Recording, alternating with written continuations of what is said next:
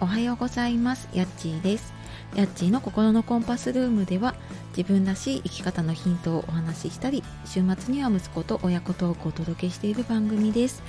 えー、本日もお聴きくださいましてありがとうございます。週の後半に入ってきましたが、えー、皆様いかがお過ごしでしょうか、えー、今日はねあの朝からもういろんなメディアでもね取り上げてられていたり、まあ、あのラジオでもねいろんな方が話されているんですけれども、えー、私もね今日はあのやっぱり大切な日だと思うのでねあの3.11のあの日からね10年っていうことで、えー、私もちょっと振り返りながらねお話をしていこうと思います。え、ちょっとねいろいろ思い出しちゃうなっていう方はあのちょっとこの配信飛ばしていただいて大丈夫ですそしてあのまず最初にねやっぱりあの私は住んでいるのが千葉なのでそこまで被害が大きくはなかったのでね本当にあの大きな被害に遭われた方々いやそしてねあの亡くなられた方やそのご家族の方に本当に心からご冥福をお祈り申し上げます。えー、何も、あのできることはないんですけれども、まあ、ちょっとこんなね思い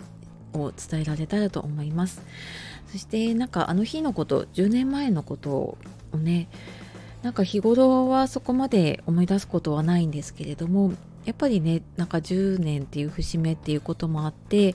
私もちょっと改めてね振り返ってみました。で当時10年前は、えー、今ね息子が10歳なので、えー、0歳でちょうど私育休中でした。でまあ復帰がもうちょっとっていう時だったんだけれども。でその時にちょうどママ友と外出をしていてで帰り帰ろうって言って電車を待っている駅のホームにいました。でそしたらなんか突然すっごいガタガタガタっていう音がしだしたんですね。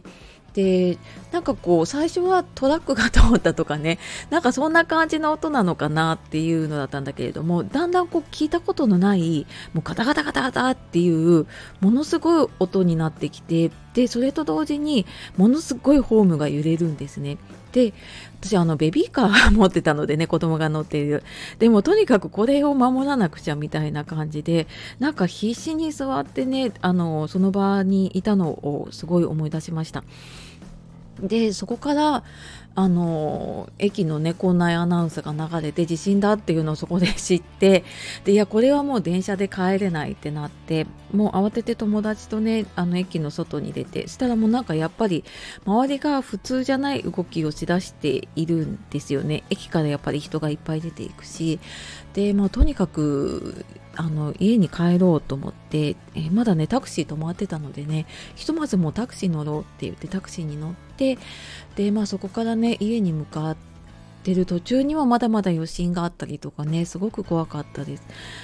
でなんかまあそれよりもねやっぱり家に帰ってテレビをつけた時にまあ今でもなんかね思い出しますね。あのなんかテレビから流れてくる光景に本当になんか言葉を失ったというかねうんとなんか現実じゃないみたいなそんななんか映像を見てもうななんか悲しいとか怖いとかっていうよりももうなんかこう思考停止しちゃうようなすごい怖さがあったなっていうのをね覚えています。でその後もやっぱりねあのいろんなものが足りなくなったりとかね計画停電があったりとかうーんなんかそれまでね行けてた場所とかもほぼ閉鎖されてで本当になんかうん育休中だったのもあってねしばらく家にいたなっていうのを思い出しました。でであのきっと私これ普通に仕事に行っていたら1時間ぐらい通勤電車通勤していたので、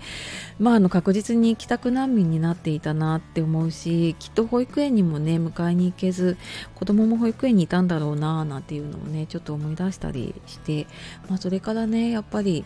うーんなんかいろんな家族との連絡だったりとかあと働き方っていうのもねちょっと考え直したような気がします。で、まあ、10年経ってもねやっぱりなんかここのあの日のことってなんか忘れちゃう、まあ、忘れられないけれども本当忘れちゃいけないなっていうふうに改めて思っています。でなんかそれと同時にねうーんなんかこうやって当たり前に毎日過ごしていて、まあ、嫌なこととかね辛いこともあるんだけれどもまあそれでもねそんな当たり前の日常にうんなんか感謝をしないといけないなっていうのをね感じています。で本当にねあの一人でできることは限られているんだけれども、まあ、被災地の、ね、方々の願いだったりとかそういうのをね次の世代に、まあ、自分の子供とかにもね伝えていけたらいいなっていうふうに思いますで今日はね本当になんかそんなうーん改めてのねこう日常に感謝しながらこう大切な人と過ごせる時間を大切にはいあのー、そんな思いをね馳せる一日にしていきたいなと思います。はい、えー、今日はちょっとそんな思いを話させていただきましたが最後まで聞いてくださってありがとうございました。では素敵な一日をお過ごしください、えー、やっちがお届けしました。さよならまたね